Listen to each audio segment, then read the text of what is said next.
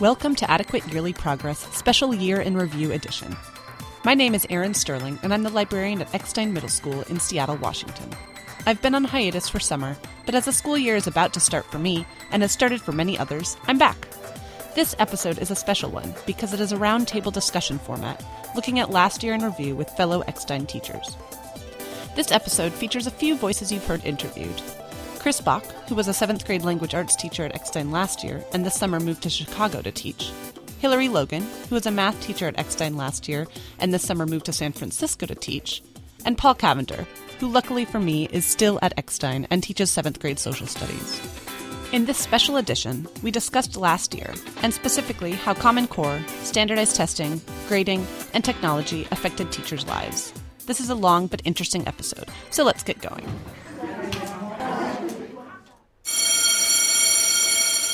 All right, welcome to Adequate Yearly Progress. This is a new edition for me. We are doing a roundtable with some of my good friends from Eckstein Middle School, and we're going to talk about a bunch of different topics, um, basically looking at the year in education. Um, in review. So we'll touch on Common Core and we'll touch on testing and we'll touch on technology and what's happening and what are the issues facing students and teachers and lots of other stuff. So why don't we go around and introduce ourselves? I'm Erin, of course. I'm Chris. Hillary.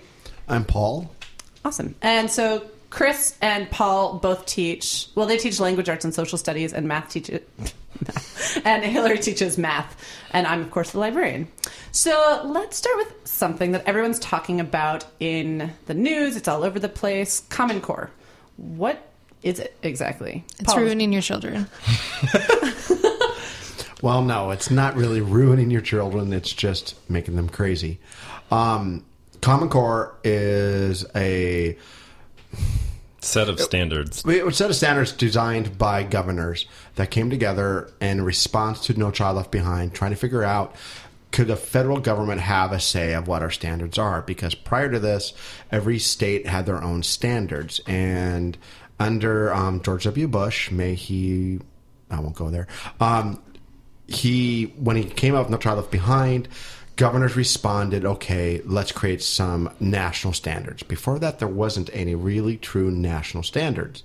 So these, oh, about 44, Chris? Was that about right? Originally. Yeah, about 44 governors came in and they got together and they created this standards.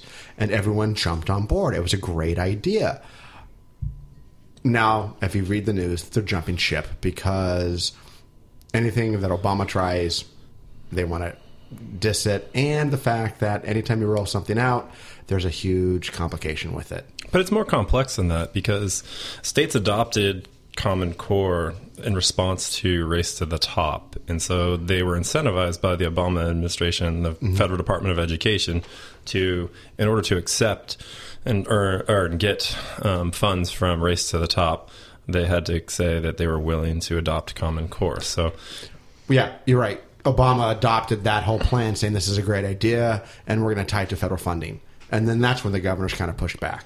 Well, Common Core is not necessarily the enemy. I think that before Common Core, after the state standards came out, they uh, implemented standardized testing, and I think standardized testing was also a proponent of race to the top because every single state lost their ability to get federal funding from No Child Left Behind when they failed to uh, have everyone 100% passing all math and language classes um, by 2014. And so, in order to get a waiver to continue federal funding, they had to do stuff like add uh, t- student test scores to the evaluations and whatnot. And so, I think that the problem here maybe isn't Common Core, but it's the fact that we have to roll out Common Core a year after having state testing and then try and have two measurements that are completely different, one being growth and one being a, a measurement of skills tied together for such high stakes things like teacher evaluation, placement for special ed, and placement for advanced learning.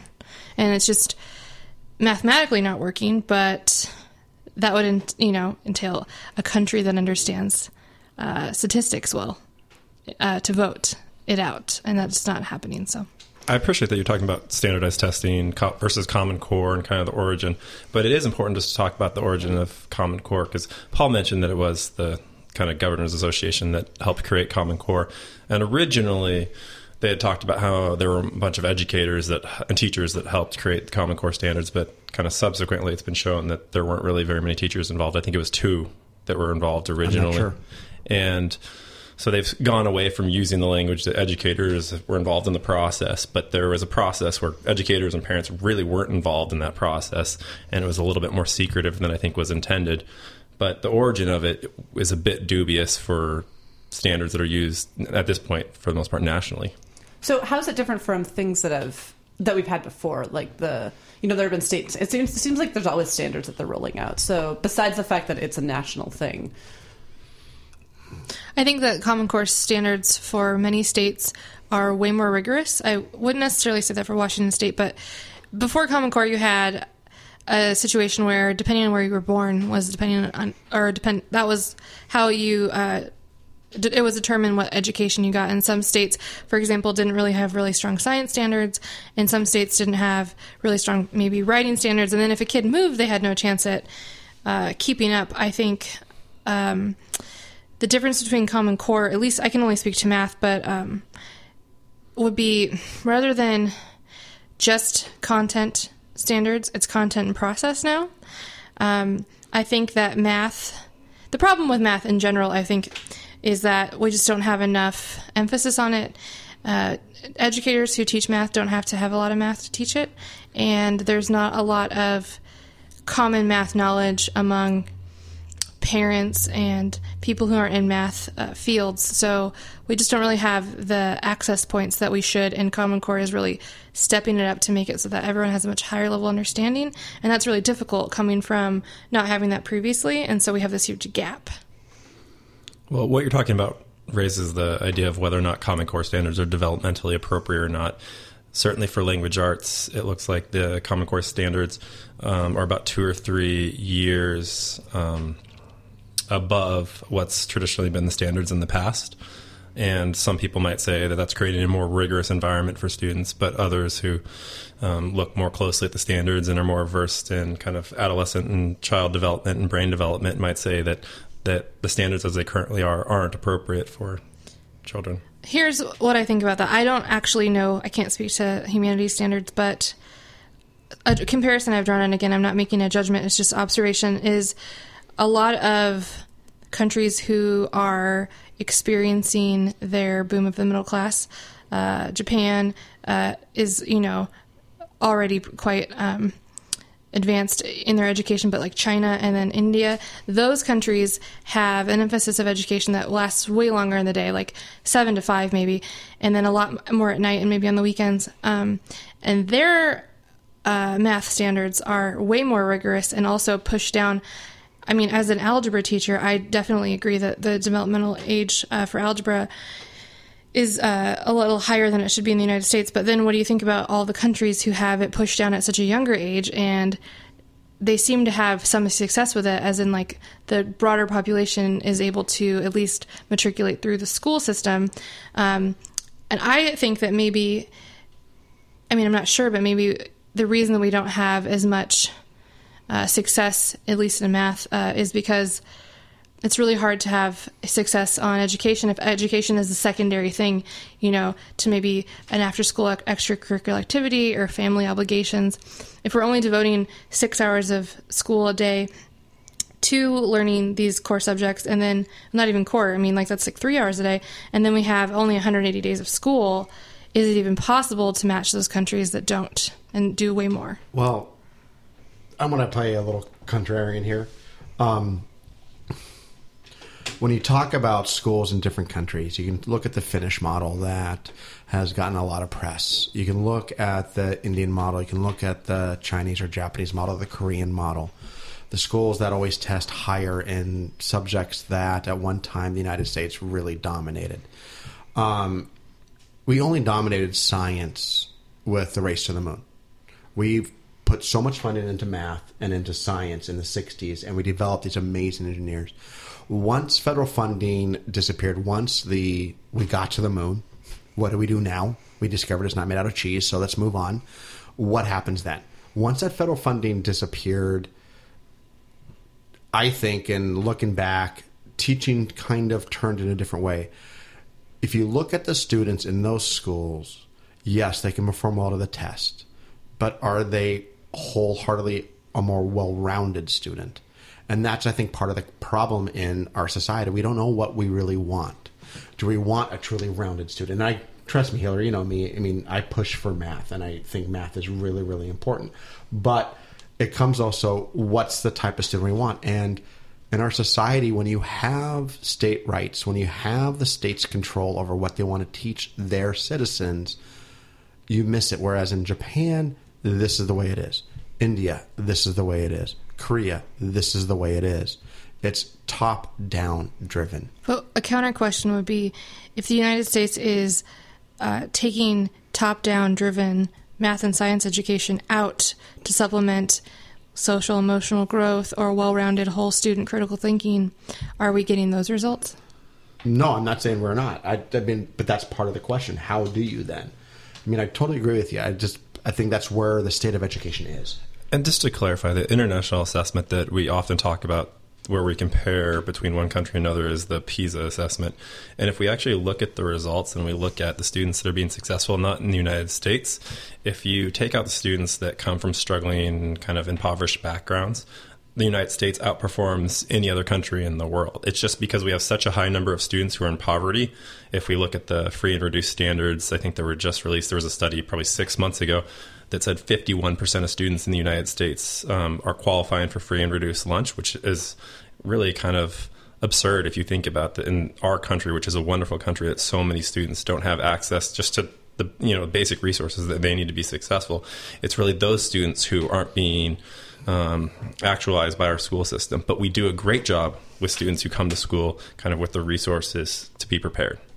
Do you think that's because the United States has compulsory education for all children, um, except for maybe like 1% that's incarcerated, and maybe uh, perhaps those countries that are reporting out good numbers don't have compulsory education for all citizens? Well, only able bodied ones? Actually, almost every country has some form of compulsory education. My students were looking into this this year. It was really great, and they were looking at what do countries require. And a lot of countries have compulsory education, but a lot of it stops in eighth grade, or even in high school. It's that when I look at the data, when I look at how other countries run their schools or run the educational system there, it's almost like it's back in the 50s for us but I think it's not just about how the schools are run. I think it's also about the social and uh, programs that we put in place for people, right? Because I mean, if we're looking at poverty rates, that's a huge thing. So it may be that the other countries aren't necessarily the education system isn't that much different, but well, no, but the thing is also is that education for a lot of the countries is a way out. For us, as a you know pseudo historian, you're looking at the peak of American society and its flow throughout history. It's if you're looking at it, I'm not going to be down, but it's almost like the Roman Empire. You know, when you get to when you get to a critical mass, when you get to that level, what happens to society? You talk to the older generation. You talk to my dad's generation, who's in his 80s. You look at them and they're like, "Well, look at the youth today," and that's a common thing that every parent will say. But we're trying to do things that we have never done before. I mean, true. we are trying to educate every single student, Right. which was not something that was done in the past at No. all. I mean, we are very actively, you know, stating that that is our mission. 100% of students, no matter how they come to school, that it is our job to ensure that they leave our schools with an education, and that's different. Well, it's also different because our society has changed. My point, though, is is that I don't want to say we become complacent, but it's be, this is like an expectation. You're going to go to school. You're going to go to 12. You're going to you know go through high school. Hopefully, graduate. I mean, we peaked in 19, in the 70s at 72 to 76 percent graduation rate. It never changed in over 40 years. It has yet to change. That's the average still. So I think what education or educational people are trying to figure out is like how do you reach the other 24? But then my point is then what do you do with them afterwards? I mean, we always hear they need to know technology. They need to know this good skills. They need to understand 21st century skills. That's because we've developed far enough that we are now an informational e- economy. We're not a manufacturing economy. when you were in 1960 and you got through 10th grade, there was a job at the factory waiting for you. Now there's not. And I think that's what's really scaring a lot of educators and a lot of people in our society is that what do we do next? What's Well- the next level? And I think, to be honest and fair, we don't actually know. I mean, we teach middle school, and our students are essentially going to be entering the job market in, you know, whether it's five or kind of nine years when they graduate from college, if they go straight through. I mean, the world's going to be radically different. And so we are kind of throwing darts at a dartboard, guessing what the future is going to be like. I mean, there are all sorts of things that we kind of talk about in abstract ways that are going to come to reality, all sorts of technologies, things like autonomous self driving cars, which are going to radically transform the transportation industry and other industries as well. But I mean, there are between three and I think seven million dollars or seven million people who are working in the transportation industry. And realistically, set, uh, you know, 10, nine years from now, when many of our students will enter the workforce, those jobs could, Could very yeah. realistically not be there. And they're good paying jobs. And then what do you do there? So, kind of thinking about, we've talked the broader terms. What are the implications of actually putting into place Common Core in your classrooms? Um, Yeah, Hillary. Eckstein's Oh. really where we work. Eckstein is really specifically, I think, a challenge because 50% of our students are ahead in math. They have voluntarily opted into advanced math, so they're one or two or three grades ahead. And Common Core, in a sense, jumped about six months um, of a school year. So kids are, and I can just really speak for my class right now. Uh, what used to be an Algebra 1 curriculum is now mostly Algebra 2, a little bit of Algebra 1. And so kids who skipped, let's say they entered my class as a sixth grader uh, from fifth grade last year, they're now moving into about 11th grade math. And so that's really hard for them. It's been quite a challenge. Um, so I think that just skipping in general is making it so uh, either real or fake, the spectrum students maybe look a little bit more gen ed these days. But I think also um, something that's really quite concerning and also frustrating uh, for kids, but uh, for teachers, is because of Common Core and because of the backlash of Common Core in New York, I think that publishers are really hesitant to put out a curriculum, and school districts are really hesitant to purchase one. And until the wrinkles are ironed out in Common Core, we won't be receiving any sort of curriculum adaptation for that. However, we are still held to the high stakes standardized testing and the accountability that the Common Core requires, but we are left without resources to do so. So the school district has been piecemealing stuff together for years and asking us to try it, but last year the whole state was still um, held accountable to the Washington state standards, so we couldn't teach Common Core. So this is really like the first year rollout, but it's also the first year rollout of high stakes first time testing, switching from paper to computer. Without a lot of support, without a textbook to really even show us a roadmap of where we're supposed to be, and there's a lot of accountability and uh, penalties associated with all of this not just for kids or not just for teachers but for kids and families too so that i think that's a huge implication right now in tested subjects anyway You bring up a really interesting point. None of us are fortune tellers. I mean, we can't see what's going to happen years down the road. But even in the kind of the national senate and even our state senate, I mean, there are bills in the education committees that even go as far as doing away with standardized testing the way that we're currently doing it in this first year of the implementation implementation of Common Core and our smarter balanced assessment. So it's very difficult to be in the position of being a teacher and supposed to be administering um, these tests and preparing our students for these tests. Not only we don't have curriculum at this point, but also when we really are unsure how our state is going to decide to handle these tests and how our federal government is going to decide these tests. well to add to that common core has been organized in grade levels similar to state standards k through 8 for mathematics. And then because states do it differently everywhere and there was such a huge backlash i think um, so traditionally the the subjects that you would teach in high school math would be algebra and advanced algebra and then geometry and then some sort of combination of trigonometry or pre-calculus and then calculus would be the elective senior class for advanced students. There is a giant compiled group of high school standards that are not assigned a grade. So rather than having, say, 7th, 8th, 9th, 10th, 11th, and 12th grade math standards, after 8th grade, standards are then broken into content math strands, such as functions, algebraic reasoning, numeric reasoning, geometric reasoning.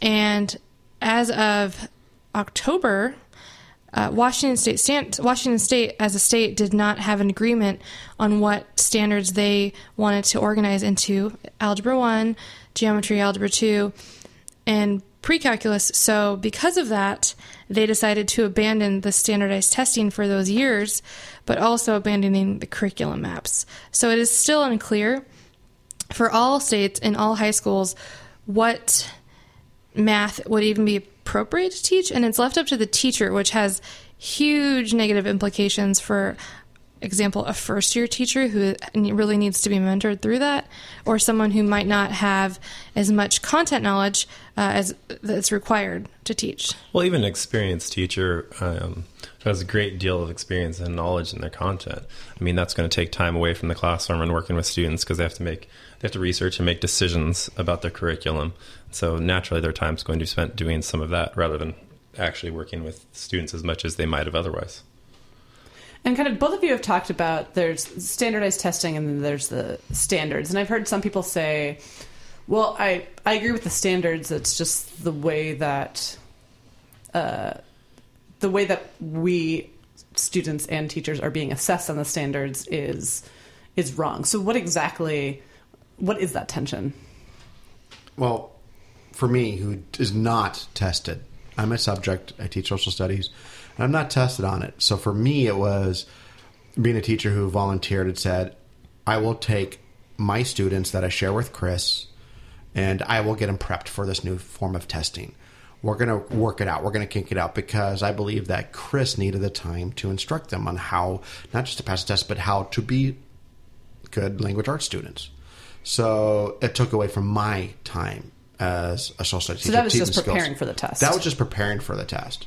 And then I rolled into doing kind of like Killer and I, we spent half a day just testing to figure out how do we work the system. I mean, we were lucky that our school, according to our um, our tech supervisor from downtown, um, was way more prepared than almost any other school because we actually took the initiative to figure out what are we going to do. But it takes those times. For really were. That our testing coordinator and individual staff members very much took it upon themselves to figure out how to be successful in doing this. Here's an example. So, Washington State standards for math were something along the lines of there were content standards and process standards. So, for example, uh, an algebra standard that was common was um, given a system of equations, solve for the independent dependent variable, which would be x and y. And a kid could show the demonstration of that by taking two equations and setting them equal to each other and then solving for the variables. That was how they demonstrated mastery of that standard. So now the Common Core comes along and says for the same standard, assuming the same teacher or you know group of teachers is teaching, there's a bike shop. There are 80 bikes some of the bikes have three wheels and some of the bikes have two wheels. And some of the bikes have tall handlebars and some of the bikes have short handlebars. And they give you all of these pictures and diagrams and a huge story problem and you have to figure out how many wheels how many hand, sets of handlebars there are. Now ideally every teacher i'm sure would love to walk in and teach problem solving skills to their students all day long. And the books that we are given are always uh, pushing for problem solving skills. But and you take a 90 minute lesson and you push it down to 45 minutes and you also have things like morning announcements involved in there and you also have 42 individual giant standards to teach in math. It's not like you really get to problem solving. So these kids at least in the last eight years have been really conditioned down to a lot of uh, breadth but not a lot of depth. And I wouldn't even say it's the fault of the teacher. It's because the teacher's heavily penalized if those kids aren't passing these tests. And so we ha- don't have a group of students who really know how to navigate through a problem like the bike problem where they're using their skills, but they also have to use skills that are hidden, like what is the question asking? How am I going to write my thoughts down? How am I going to persevere when I'm not really sure what to do. Drawing a picture, a technical picture, even. These are things that unfortunately we've never had time to teach because up until September, up until last June, I was being forced to teach an entirely different set of standards with a with a teacher growth rating over my head uh, that determined what, how much you know I was going to maybe get paid or have probation in my evaluations. So I think that uh, when you have an immediate switch, even if it is the same understanding, it's asking the kids to think a lot differently. Not saying that they can't; they're very capable, but we would need a lot more hours in the day or a lot more focused instruction on problem solving, which just hasn't been there. We've talked a lot about uh, the math standards specifically, but I haven't really mentioned about the ELA standards, English Language Arts standards, and how kind of they've driven a change in language arts.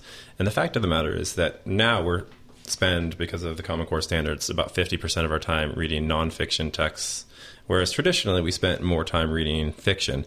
And so that resulted in students reading kind of longer works of fiction and novels.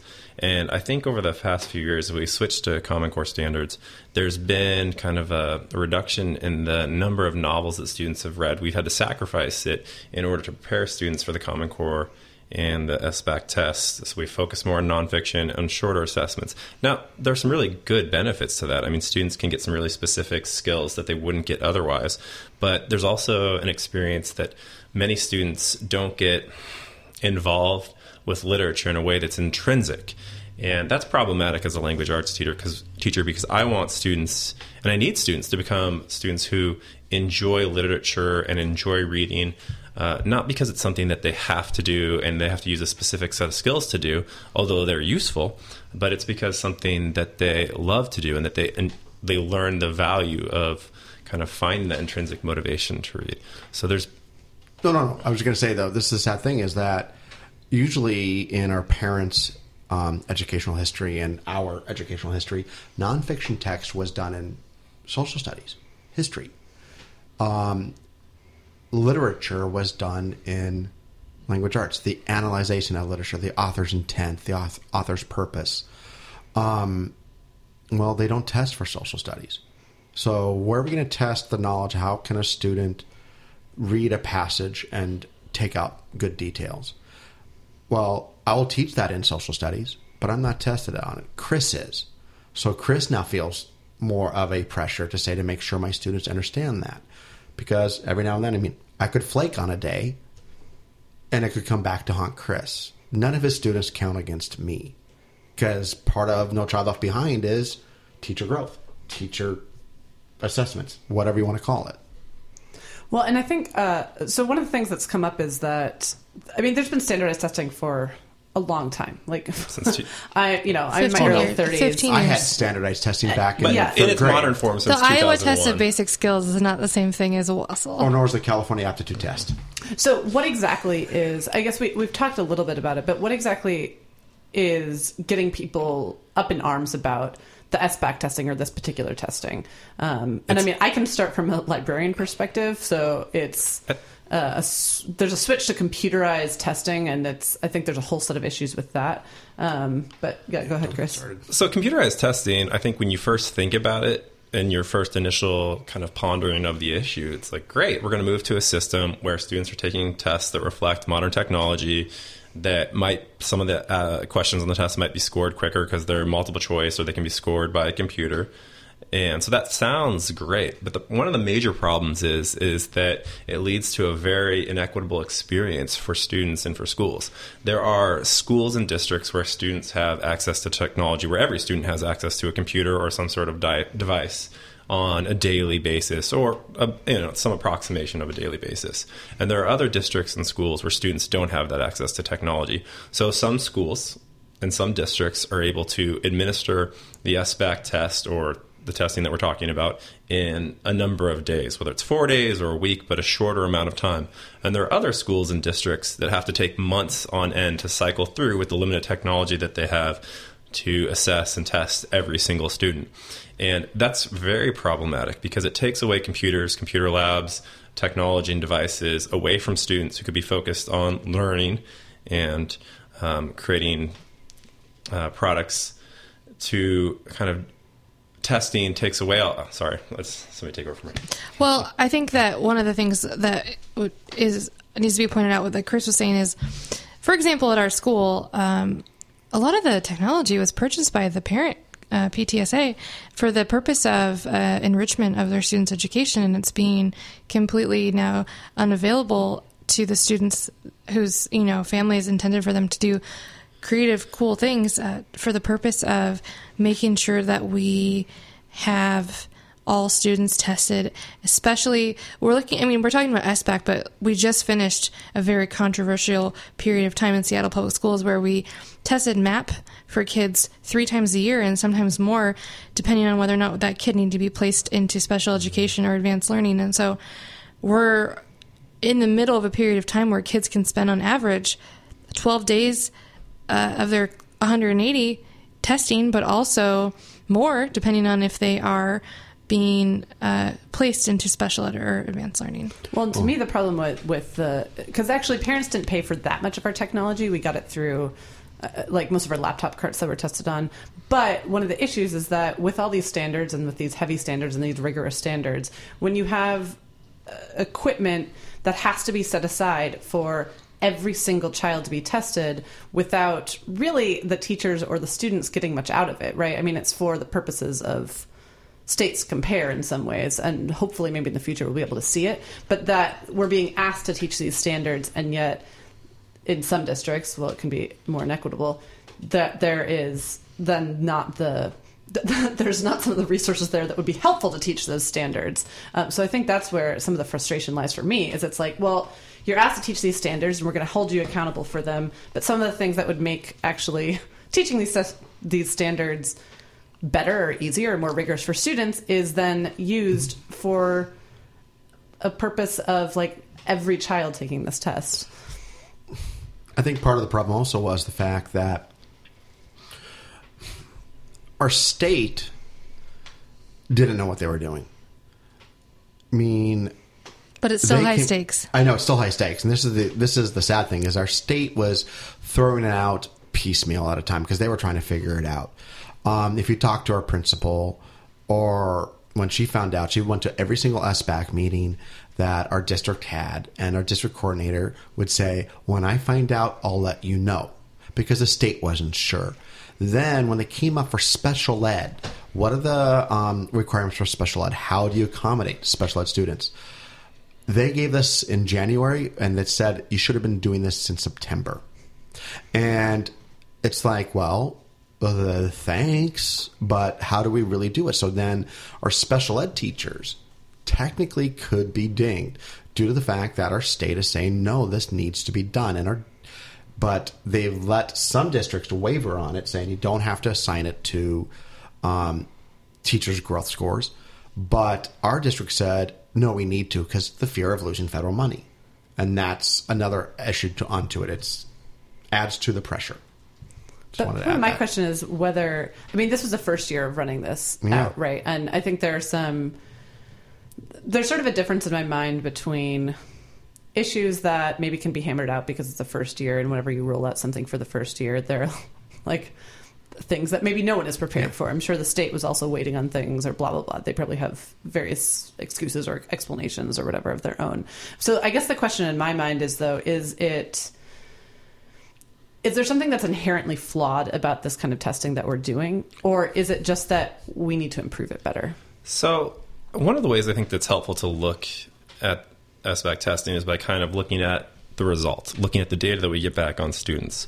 So, people, when they talk about and they're a proponent of Common Core and doing this high stakes testing, talk about how teachers need this information and schools need this information to be able to make decisions about students and to be able to ensure that all students are, are learning. And although it is very true that we want all students to be able to learn and to the maximum potential and to become intrinsically motivated, when we look at the results that we get from this test, we get basically a four point scale. Students can be a one, a two, a three, or a four. And we really don't get any other information besides that. So I can actually give an assessment in my classroom. I could have given it today. And I can go home, I can grade it, and I can come back tomorrow, and I can have more useful information on that individual assessment, which I do throughout the year, than I would get from this test. So we spend all of this time, we spend all of this money, all of this energy on doing this testing. And the result that we get is a single score for a student that says, hey, they're at standard. Hey, they're above standard. Hey, they're below standard. When I can get immediate and usable information from assessments that I give on my own. I, I would say that the most useful, I mean, I intended useful uh, reason for this data would be to measure schools and then also states and possibly teachers. Um, I'm not positive it gives us any useful information about students.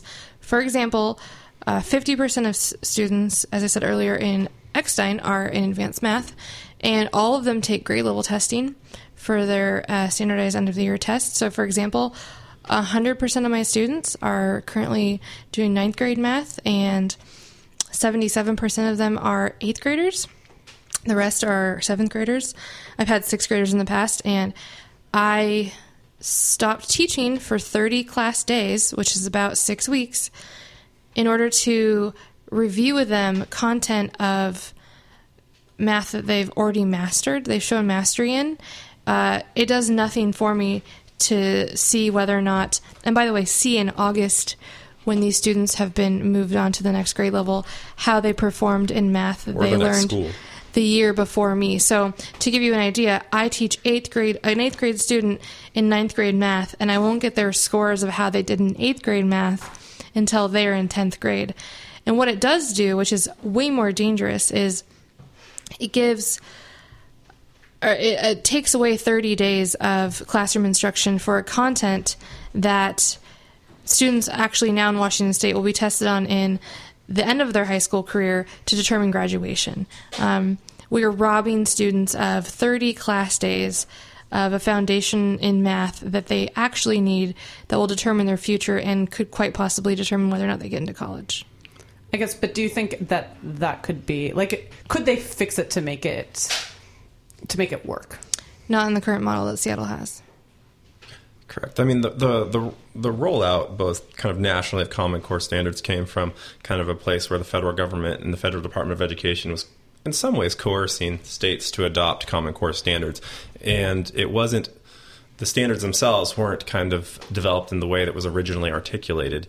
Um, originally, was articulated that more educators were involved and more child development specialists, and that's been shown that that wasn't the case. So it's very problematic to continue testing and to develop a model around a set of standards that was developed in an inappropriate way, and then to continue testing on testing that wasn't implemented um, in a way that there was a series of years where states, districts, and schools could pilot the program, figure out the kinks, but where students this first year are being subject to, in some cases, graduation, or in some cases, placement in either advanced or um, support classes based on the data that we get from this test.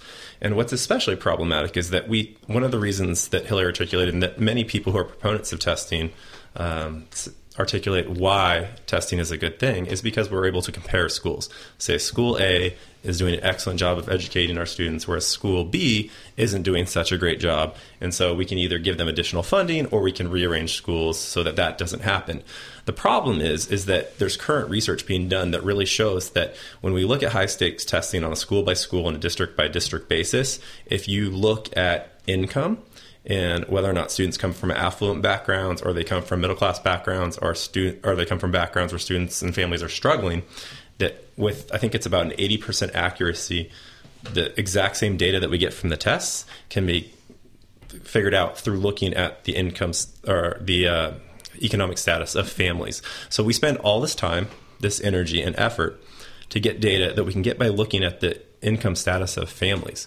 And it's very problematic that students um, and schools are spending so much time doing this work um, when that's preventing us from doing some of the things that we might otherwise do, where we could actually actualize students and get them excited about learning. What would be way more beneficial is interim six weeks uh, testing on a growth model. That would give me real time data on how I was impacting my students, and it would give them data uh, and if it was at a district level rather than a state level, it'd be much quicker uh, feedback loop. And I think there are school districts doing that, and that's what much more effective.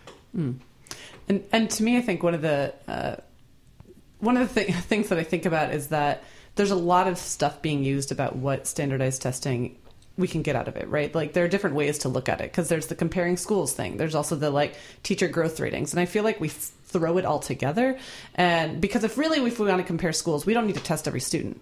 Like statistically speaking, that's not that No. that's silly. Yeah. The way we're doing it now seems silly to me if we're not going to get any useful data. We as teachers are not going to get useful data. If we want to test students and get a, uh, you know, if we want to compare against schools, you can do a sampling. You know, you can do. And that's so- what we do for our national tests with the PISA Right. and between countries. We do a sampling. Right. So I think that's what can be frustrating, and that's where I'm not sure I see any any movement towards something that could be more positive. To me is that like we've done this for years and years and years, and nothing, and it's, and it's still being used in very much the same way. Even But- if now it's computerized versus paper and pencil, But- it's never data that we see as teachers that we really use, except for well, I don't know.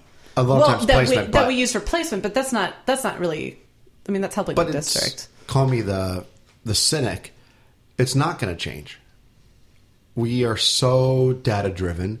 We are so. Oh, Why would out. it change if there's a no contest bid for Pearson?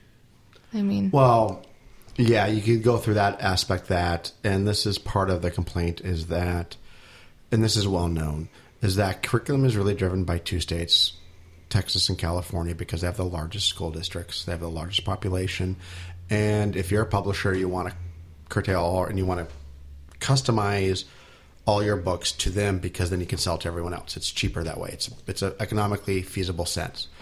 And if it's not, and if someone's doing a test, then if they're the only company that's making the test, is like Hillary's saying, is why you know how do you do it when there's only one bidder? There's no competition. But it's not just that. It's I mean you got to look at. It's not just Pearson. well, if students continue to fail, well, then don't blame the teachers. well, if students continue if students continue to fail, then the way to measure their uh, ascent out of failure would be more testing, which is uh, profitable. And then if teachers continue to fail, the way to measure their improvement would be with more testing. And then the way Or to remedy teachers. that would be new curriculum. Uh, and it's all coming from the same place. It's you're, I mean you're you're kind of alluding to things that are going on in education. There's so many different uh, organizations and special interest group that have a stake. Some have a financial stake. Uh, there are uh, organizations like the Gates Foundation or the Eli Broad Foundation or the Walton Foundation that have a certain viewpoint about education, how it should be, and to advocate uh, for that viewpoint through their donations and the organizations that they fund. There are different political groups that have different opinions about what the outcome of education in the United States should be. And right now, we don't agree. I mean, we don't agree as a country. There are so many different opinions and so many different political groups that are uh, throwing, not throwing, but that are very vehemently advocating for their point of view um, for what they want for our system, and it's very much that the education uh, education policy in the United States is kind of a microcosm of our greater political uh, kind of zeitgeist right now. Things are in turmoil. People are trying to figure out a way forward for our country, and it's like that for uh, the education system right now in the United States. But the sad thing, it wasn't like that. And partly it was because, as I alluded earlier, The Cold War. well, not just the Cold War. yes, I lived through it. You, and unfortunately, were A twinkle. no, but when you're a burgeoning economy and you always start starting with the agrarian society, then you move to manufacturing, and after manufacturing, what do you do next? And this is the issue that's happened throughout all of the developed countries. You're looking at societies that what do we do next? Because we can't manufacture because we have such a high cost of living. We have these standards set in place. So, I mean, the smartest thing and the worst thing our government ever did was the GI Bill. It put everyone to college. It was the smartest thing because you got people access to college, and that's what we want. We want an educated society. then it came down to everyone needs to go to college, and that becomes a standard. And so we've now developed the zeitgeist, as Chris alluded to, is like, well, we're not number one, we're not even number ten in these testings. We're falling behind, but are we really truly falling behind? I would say no. We're not falling We're behind not. because We're no. not. Well, some students are Well, not meeting standards. Some students are not Others achie- Yeah. achieving their full potential. No, Yeah. that is totally true. But we've now got so fixated on, ooh, our numbers are down. And that's a business approach. Our numbers are down. We've got to improve it. And so it's like, but I don't remember truly, well, maybe I blocked them out, but I don't remember a lot of bad teachers through my educational system. And they never got tested. They were never saying, How are you improving? How, are you showing student growth? And I came out fine. Maybe it's my socioeconomic background. I don't know. Although there are certainly teachers who struggle to be successful in any school district, I would say. It's more of a myth that there are bad teachers that are pervasive throughout our system. Uh, most teachers are exceptionally excellent at doing this job. Yeah. Anyone who says otherwise, I invite to come into the classroom and do ProCert. and do pro teaching. Or working toward being that. But I to- mean, but to- I yeah, agree with exactly. I mean, teachers are very diligent and earnest people who want the best for students. Even though there are all sorts of different personalities and people who become teachers, teachers are earnest and they work exceptionally hard to compensate for a system that isn't perfect. and especially the ones who have lasted more than the average of five years. I mean, you have really good teachers who start out really strong, earnest. I'm going to go you know forthright, all this great stuff, but they burn out in five years because that's what happens. We don't have a lot of mentoring, but those who make it past that point um, really develop and hone their craft and become really excellent teachers. And I would say that's 99 percent. One of the things that's happened is there's been a reform movement in the United States, and part of it was kind of initiated with No Child Left Behind. But Michelle Rhee and her work kind of is an exemplary model for the reform mindset, kind of going into a district, blaming teachers for the failure of students, and doing a lot to try and shake up a district mm-hmm. and find teachers who are going to be the superhero teacher, kind of the sorts of teachers that were talked about in Waiting for Superman. And the fact of the matter is that we can we can look for the millions of supermen or women teachers in our country or we can create a system that enables regular people husbands wives fathers family mem- mothers um, family members people who are real people who come to school who work exceptionally hard with students to make connections to learn their curriculum to design lessons that are relevant that really do actualize students and we have to have that sort of system where the people who are coming here earnestly working to be teachers can be successful.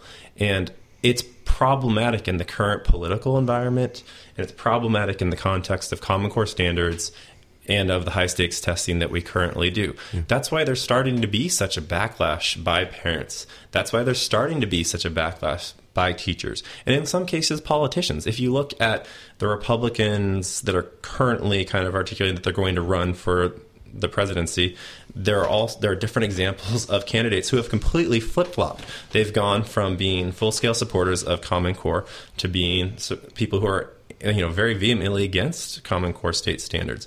Um, when you talk about that, it makes me think about citizenship. We have been for a while a country where pretty much things stay the same whether or not the average person participates in their local government or federal government. But when you say that thing about Michelle Rhee, I think there was data that was put out on a large scale with the motion picture of Waiting for Superman, and also just in general, the idea that the most the the strongest data point in, in a student's success is the classroom teacher, but that uh, was not taken into account poverty. And when we have people who are constantly complaining about education, but then don't actually vote with regards to who is making the educational policy, then it becomes how many people are paying attention, how many people really care. Because you have to be a person who can read data and pay attention and also critically think through that and then make the decisions. And that's just like not happening. But Hillary, isn't that what the Common Core is supposed to do? Make an educational society of right. But what I'm saying people? is if you have, you know, a, a busy family and you have kids in school, oh, but Oh, you have a million other things going on, um, nothing's really going to change. This country is not one who makes education the first priority of a family all the time.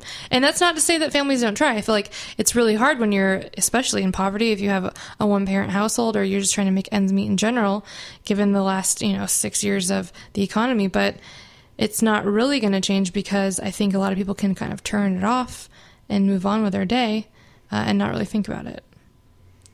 So, uh, I think this conversation has been really interesting, and it's kind of uh, uh, tried tried to branch this like these huge issues.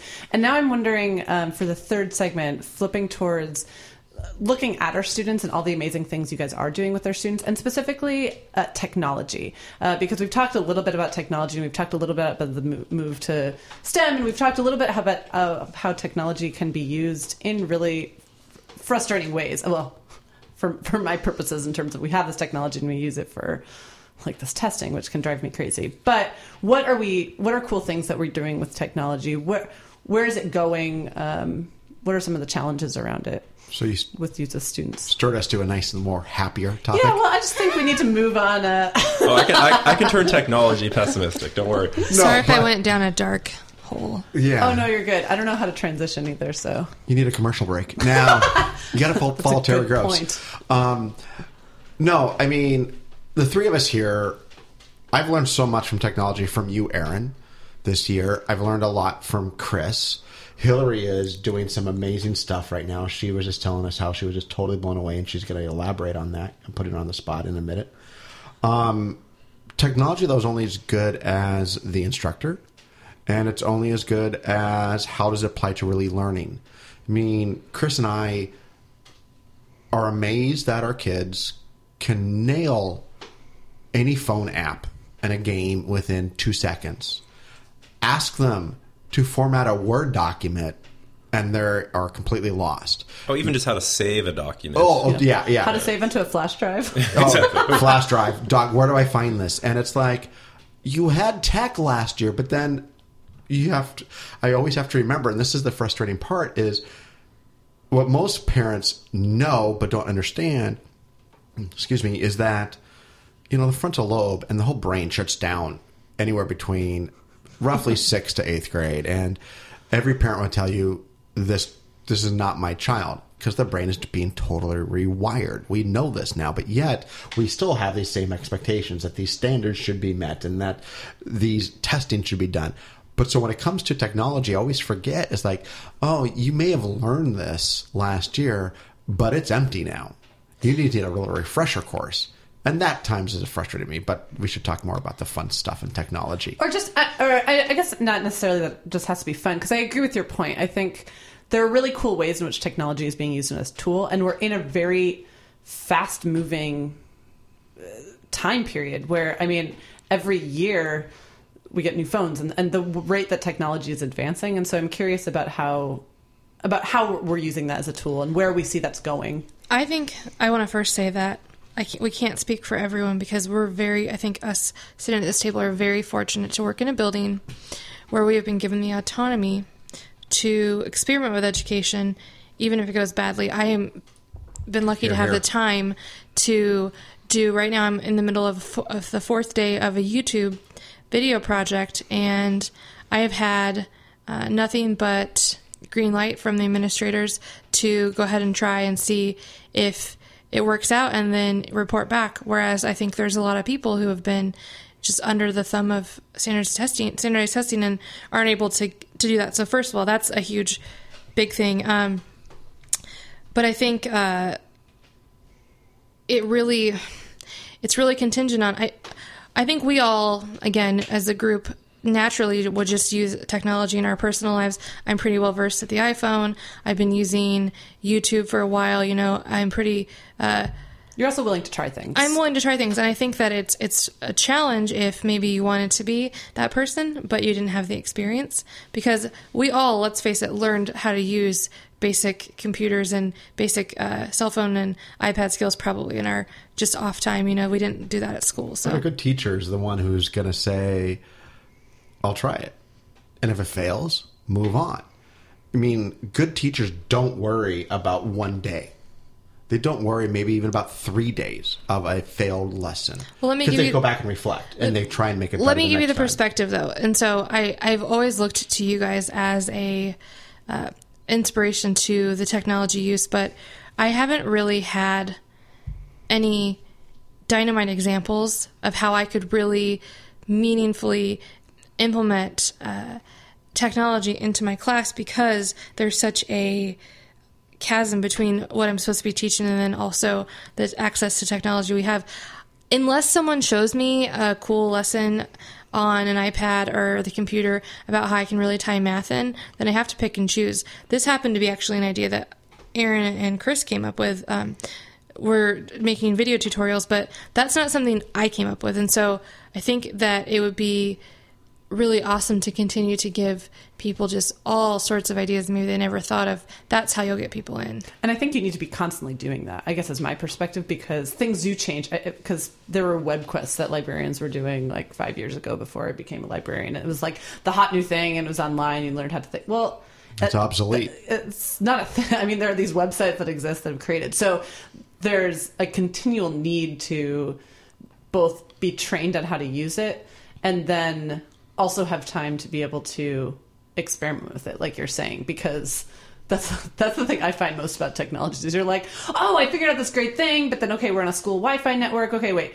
So the way that I know personally how to upload a video to YouTube, for example, doesn't exactly work, and so a lot of it is this trial and error as you're working with within the devices, and so um, so I think there are cool ways to use it. But I agree with you. I think it's all about training because you're willing to try it and you're young and you're experienced and there are a lot of teachers who they've seen years and years of things change constantly and it's hard to get on board if you think well it's going to take me so long to get on board and then it's just going to change in a Well. I didn't I didn't learn how to make a YouTube channel and a YouTube video from working at Eckstein. I did it to make my own videos and I also um Right, had I'm a YouTube channel beforehand. So I think that in order to be that person where you're you're implementing all this technology, you've got to be doing it constantly in your own life too. right or you have to have some train like very specific training I think or uh, time for training Those of you sitting around this table obviously know I'm a big proponent of using technology. No, you're not. Love I gotta lighten this up now, guys. Yeah, uh, I mean, I uh, right. I mean, I put a PD proposal before the building with you know some of you to increase the amount of technology that we use, and I've obviously made some attempts this year to include, technology in some of the curriculum that I've been doing, um, whether it's the podcast that I did with you, Aaron, or other things. But part of the problem with technology is that there's conflicting research about technology Yeah. use in the classroom. That just using technology does not mean that there is going to be um, an increase in student skill or an increase in student um, kind of Engagement? interest or engagement. Yeah. um, it's it's it's problematic. There is all sorts of research that says different things. And so, for an educator to have the time to kind of figure that out and make sense of it is hard. And a teacher who perhaps isn't as comfortable using technology can look at some of that research and say, see, I need to keep doing the same thing that I've been doing. And somebody who's newer to the profession who just might happen to be more comfortable with technology might say, see, I need to do everything that I can to include as much technology as possible. We live in an age where we don't have necessarily clear answers. However, with that said, I really do think that using technology in the classroom is valuable. Our students are using technology. We live in a future where the rate of change with technology is increasing and increasing. There's Moore's Law. I mean, technology is increasing at a very fast rate. The thing about it is, is that we don't know. I mean, we are teaching middle school. Whether it's five years or nine years, the future is going to be different. And so I can't say that because I teach my student a certain app or I teach them to do a certain process that they are going to be using that process five years from now, because that's not true. Just like that web quest, although there's some great web quests that I would still use today. yeah yeah, yeah. not to knock the web I- quest uh, I mean- we just don't make them anymore yeah, yeah, I mean, the, You have to technology make changes. We don't know what the future is going to look like, but we have to teach our we have to teach in a way that um, creates relevancy and interest for our students. We have to teach in a way that creates uh, our students or encourages our students to become uh, critical thinkers who are uh, engaged with content and who know how to adapt to a variety of skill sets because we just don't know. Well, I just want to say something that cool that happened to me uh, today and yesterday. I gave my student, and I should preface this by saying that I do have a really great group of students who consider themselves advanced and they are pretty good at school, so that could be added to this. But I gave them a project that Take all the credit, Hillary. I uh, I asked them to make a video, and I, they could have used the school iPads, but they also could have used their own device. And then they were all supposed to get it to me. And up to the day of the assignment, as Aaron knows, I didn't actually know the medium for which we were going to share the videos. We ended up picking YouTube because it had the least restrictive, I guess, way to sign on and have multiple uh, videos uploaded to the same spot. Um, and so I, t- I approached my kids with this I don't actually know moving target of what we're going to do. And they, many of them, uh, went home and uh, video recorded on their own device. And then this morning, when I got to school, I had 15 different ways of getting that video to me, when, whether or not it was OneDrive or Google Drive or YouTube or email. And the kids knew way more than me. And then also, I asked them to do this very simple thing, which was to make an instructional video on one content area. And I have gotten time lapse videos, I've gotten stopgap videos, I've gotten music videos, I've gotten rap videos. It's just, I'm blown away by the effects and the amount of editing and skill that they have, and also the amount of engagement they put into it when I gave them really broad parameters and then they were able to come back. And I, I think this is by far the most engagement I've had out of any assessment based activity we've ever done. And that's the thing is like, we all know that if you're going to be truly, if you ever teach a kid a skill, to show mastery is have them to teach it to another kid. Because that's how you really learn a skill. I mean, we weren't really good teachers when we first started out. We all were there and we're all trying to figure out stuff. And the more we practiced, the better we got at becoming good teachers. Um, but Hillary, you should take a lot of pride in the fact that you've got this great idea and these kids are fully engaged. But to go back to what Chris was saying, yeah, technology is not a panacea. And I think that's what people in our society thinks it is. Oh, it's all there. It's all technology. And it's not. And that's a struggle I have at times with technology. And I think I just kind of root it down to the basics. Though we are very fortunate right now, and no one knows about this really, is that our district has given every student in middle school and high school five copies of Microsoft Office for free. Awesome. Because we have kids who are don't have access to that. I didn't know that in school. My bad. um, I should have told you. And staff now has a OneDrive account that has a terabyte. And only Chris will use up the terabyte on films. Um, They take up a lot of space. they do. Um, so I've been telling this kid, my kids, when we started this final project that they had to to research a country and an issue in that country, and they had to do all this research. Due to SBAC, unfortunately, I'm going to round it back there. We were limited on technology. Um, I was telling kids, you download, get your phone out, download Word, download Power, PowerPoint. I'll figure out a way to get it to me. And we figure you can email it to yourself, then you can e- email it to me. So almost all my kids downloaded Word and downloaded PowerPoint onto their phones so they can access it that. And I've had more kids work on their phones doing Word and PowerPoint. And it's the first time, and it's not a really cool video engagement, but they're like, oh my God, I could have my phone out and actually make it useful instead of how many times can I get the stupid man across the street, Frogger, you know, to Well, also effect. problems. I mean, I feel like the main hurdle we've jumped over today was how are we going to get the information to a central location where everyone can view it? And the kids were able to problem solve through Yeah. how are we going to do this? And then trial and error and all the, they were working together. Let me show you. I can show you how to upload that. Oh you don't have google drive. I can show you how to work it so you can send it to youtube. It's just like for one day they just all worked together and it was beautiful everyone should, everyone should become a teacher I think I think you're right that it's kind of good to tell a story or a narrative about how technology is successful. So I mean, I've been trying to figure out all sorts of different ways this year to incorporate technology, and I have learned throughout the course of this year that there are things I'm even going to do differently next year. This is an ongoing process. Mm-hmm. But one of the things that really makes me feel like figuring out how to use technology and incorporate it into my classroom is useful is thinking about the podcast that you and I did, Aaron, because I have students that uh, I teach um, seventh grade language arts, and some of my students do not come to school ready to be successful. They have some obstacles in their way, and even though I pride myself on being a teacher who uh, tries to demonstrate that I value my students and I get to know them and form strong relationships with them, there are students that, for whatever reason, I'm not able to form that strong relationship with, and those students throughout without i mean even despite my best intention, intentions they haven't been successful in one way or another doing a traditional assignment. If it's writing a traditional essay whether it's on demand or process essay or they're going home they haven't been successful but a highlight is that throughout the, the process of doing the podcast i literally had every single student record there are students that I would have had no basis to know whether or not they would have been able to write or make a claim without doing that work of the podcast.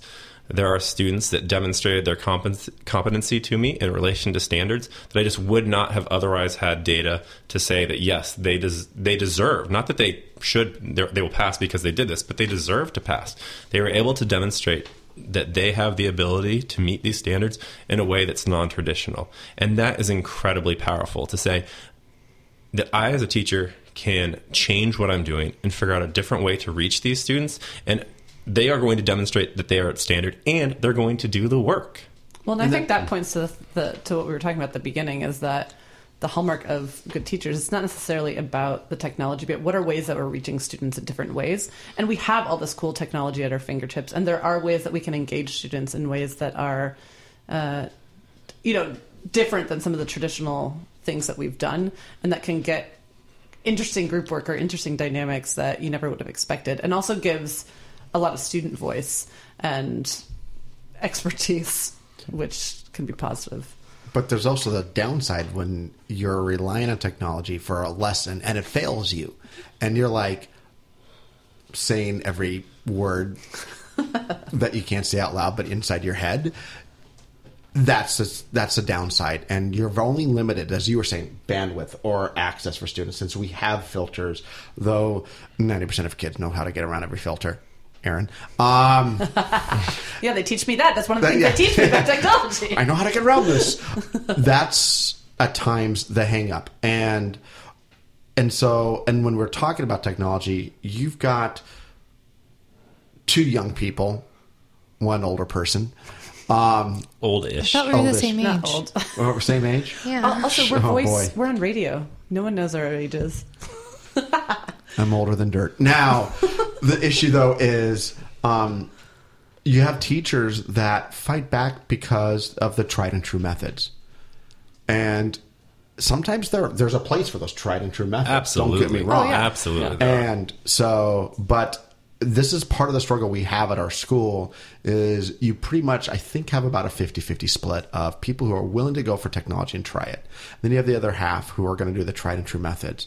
And I think, I- well, and I would say, actually, speaking to that, I think there are people who are willing to try. it. I think it's just there is a bigger hurdle for some. Like if you haven't been using it, mm-hmm. and so if the bigger hurdle is it's going to take a lot of extra time for you to plan, and you already have something that's worked, I th- or that could work. I think mostly I say that because I've talked to a lot of teachers, and some of the ones who haven't used it are kind of where you were talking about Hillary in the first place, where, where it's like you're. Um, like you didn't really know what it was going to be, and you're trying uh, uh, the, with the, with the like YouTube tutorial that you had to kind of jump in, and luckily you had some experience on your own. But I think part of it is there are teachers. There's like 50 percent who are like, "Look, I have tried and true methods, and technology has been really frustrating to me, and I don't get any, or I don't get much support from it." Um, Well, let me. I have a jump perspective for Paul. So, one of the worst things in the world, one of the biggest the worst. child worst? abuses, might be homeschooling. And Oh wait, wait, wait, wait, wait, wait, oh wait. God! Wait, that has to be on another hold on, hold Yeah, on. 'cause No, no, that's- just you're let- opening up a I can of have a point. I have a point. Are you editing really? No. Oh, editing right okay. now. So um, Don't. don't take that out. It's true. Uh, The but the point is, the reason the reason homeschooling is problematic is because for a child to get the perspective of only one person uh, all day long really doesn't leave them with that open of a mind. And so perhaps teachers who use technology and some who don't are giving the student a perspective of different ways to learn and different ways to access information and also being able to relate and adapt to different situations just like having different teachers with different personalities during the day is really important to uh, building the skills of being adaptable in the, the workplace and in relationships. How's that tested? Aaron, I just want to go back to what you were saying about teachers uh, kind of facing like a certain level of frustration with not having the support they need to adopt, you know, the use of technology in their classes. Because even though I'm somebody who is very comfortable using technology and taking risks when it comes to technology in my classroom, I find that just because of the sheer number of students that I have, uh, the amount of time that I have in a day to just get things done, that I don't have enough time nor the resources when it comes to technology to do even half of the things that I can think of to do. It just doesn't happen. I don't have the time in a day to plan those, you know, different units and to figure out how I'm really going to take that idea about a specific technology and and des- you know fit it with my curriculum and figure out how I'm going to design assessments around it. I don't have the time. I mean, in Washington, we're 47th, I think, in the nation in terms of class size, and we have. A nu- Someone's been getting their union emails. and so we it, it's problematic i mean it's problematic to be a teacher and to figure out you make decisions every single day and hundreds of them about where you are going to spend your time and for some people including myself even though i'm very familiar with technology i make decisions every single day that say because of the other work that i have to do i'm not going to focus on technology in this moment No. and it's it's very problematic. We just we don't have a system that gives um, our teachers enough time to do kind of what they know how to do or what they can think up to do. Most teachers are overworked and are you know working very hard to do the core classroom functions. And so it becomes very problematic to figure out how to use technology or you- to implement other i mean You do what I did. You go to Erin. You go to your local librarian, and you say, "Erin, I'm dead. Help me out." And she says, "I've got this great idea. We'll make a comic strip, and I'll teach it." I'm like, "All yours." And so I got it two days off. Um, but two days to work two days to work with students working with individually students. Chris, why aren't you putting all your technology ideas into a good idea folder that you're sharing with us over Google Drive? Because I feel no, like no, other people. OneDrive, OneDrive, I think, OneDrive. I think I was I think I I was know, asked to do that Actually, one drive has a lot more space, and and, and Hillary's like oh, whatever. Now the point though is no, Chris, you're, you're you're totally right, but I will bet you and Hillary, you're both leaving. You're going to do a podcast if you have the availability because you were able to try it with the help of Aaron. You had the support. Now you're going to implement that and probably keep it in your curriculum as long as possible. Hillary, Because of Aaron. yeah, Because yeah, of Aaron. Aaron's no, got no, us. because of you guys. no. Um, And really, also- Chris, too, really helped me with the idea. and with Hillary, oh, I don't want to get any props because you stopped by and asked.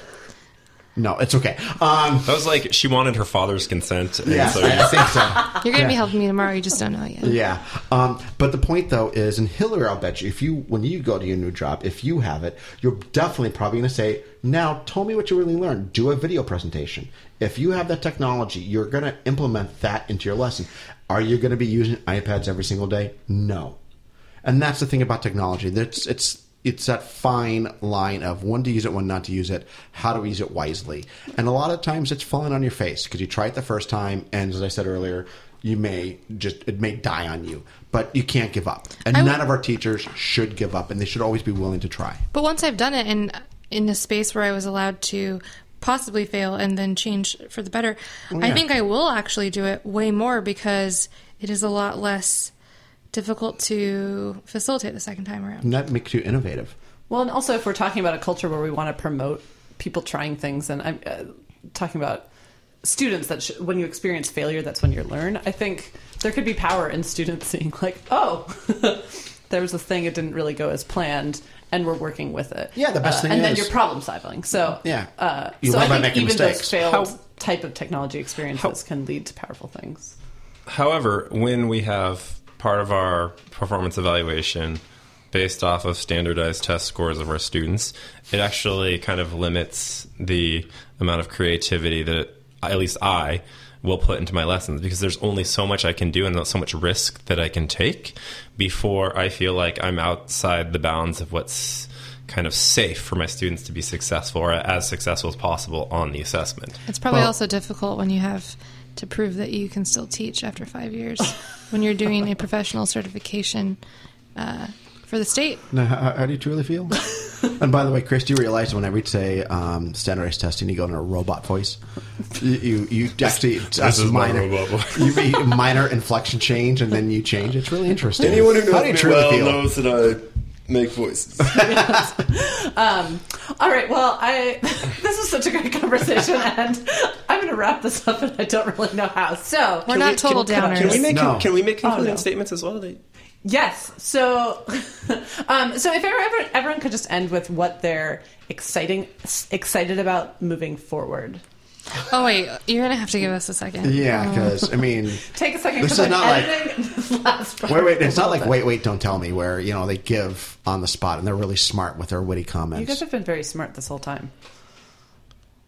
What's something excited? Okay, you're go, Chris. Okay. Um, so there are many things in education that I'm excited about going forward. There are all sorts of things from just transitioning and utilizing the knowledge that I've gained this year on using, using technology in my classroom that I'm going to carry forward to next year. But what I'm most excited about is the fact that I don't know what the future for my students or for myself holds. That I know that because of the work that I've done as a teacher so far and the students that I've had, that there is a great deal of opportunity for me to become a better teacher and to figure out how to actualize my students um, even more than I already try to do. And I'm just excited by the fact that this is a messy business and as a country we're still figuring out what we want. But as we move forward throughout this year and into next year and more and more voices uh, whether it's parents or other teachers or other uh, policy experts come into the fray um, that hopefully that we can get to a point where we have a more unified unified vision of what we want for education. And we really can get to a place where we are not only actualizing every single one of our students, but giving our students everything that they need to be successful. And for me, it comes from a very personal place. I was a failed and disenfranchised student. Some people know that I actually didn't graduate from high school, um, which is a really weird thing for a teacher to have not graduated from high school. And yes, I went to college and I kind of overcompensated for that when I did. You just sneak it through the back door. Ex- yes, exactly. But because I was a failed and disenfranchised student, I have a different perspective than a lot of people. And I firmly believe that essentially all of our students can be successful given the right resources and the right opportunity. And our students deserve a system where we give them that. And right now, with our current system where we focus on Common Core and high stakes testing, we're not giving that to our students. So there are things that we can do to do differently um, for our students that will enable them to be successful. So what I'm excited, excited about is that we're having this debate, that more and more people are talking about what they want for our students, and that we are going to figure out a way forward. Um, th- you know, not easily, but we will. We're going to figure out a way forward. What about you, Hillary? What are you excited about?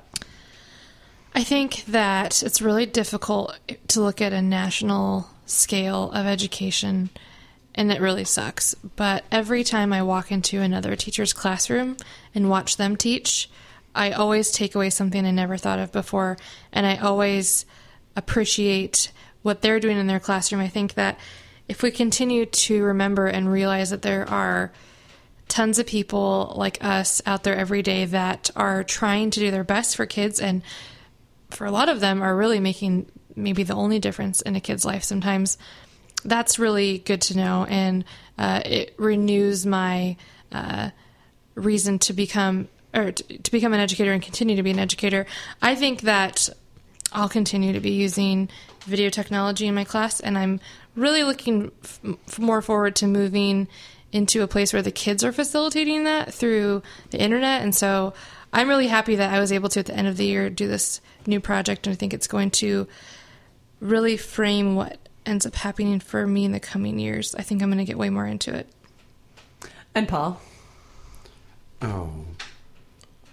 I have no idea. And this is the scary thing because I'm losing two good colleagues um, who are sitting at this table, and I'm going to make this official. I'm going to really miss you, and now it's going to be on the internet forever, or I'm sorry, the interweb. I'm gonna miss Um, you too. I'll miss you too, Papa Bear.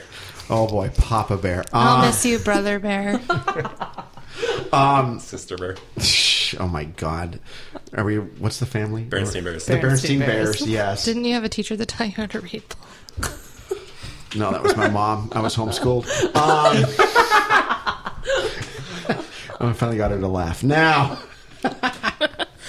um, I don't know, Aaron. I really don't. I mean, I'm excited. Just every new year, I'm excited. It's a bunch of new kids. Um, it's a chance to build new relationships. It's a chance to start over. It's a chance to improve. And as every teacher, that's what you do. In my mind, you have a new chance to try and be better, and that's what makes it exciting. That's the thing. My use of technology, it may. I would love to try and do more comic books like you did. I'm sorry, as it said, strip maker, um, which you is can call it a comic book. it That's is what a I comic it. book. I know. um, but I, I don't know. I mean, my use of technology is really different than what Chris and Hillary are doing. They did amazing projects, and I would love to do videos or a podcast of some kind. I don't know how I'm going to implement it. Let's Um, talk. but I'm not. Yeah, we'll, we'll talk.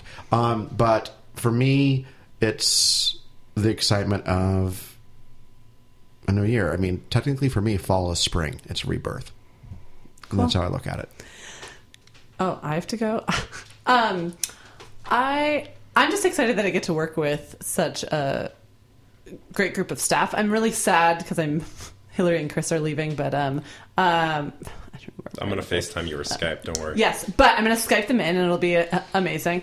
But I'm excited about all the different ways that we can come together and learn. And I think, it, despite all of the struggles and issues with testing and issues nationally, I see the teachers I work with every day, and as a librarian, I really get to see everyone, and that makes me excited because there are teachers that I haven't worked very much with that I'd like to work with more. There are teachers that I know really well, Paul, that I would like to work with a lot more because I know that they'll be open to things. Um, I'll be in my fourth year of teaching, so I feel like I people sort of know me and I've gotten a chance to work. So, um, so yeah, I'm excited to see what it'll bring. Thanks everyone for being on the show. No, thank, Thank you. That's the end of my show. Thanks for listening. You can find future episodes on adequateyearlyprogress.com, iTunes, and now the Microsoft Podcast app. Thanks to the band Inspira's song Follow the Waves for the upbeat music you are dancing to right now. Thanks to freesound.org for the Creative Commons license for user SBYANDIJI's alarm bell sound, user Totia's Yeah sound, and user Mental Sanity Off for the background chatter sound. Thanks for listening, and talk to you next in a couple weeks.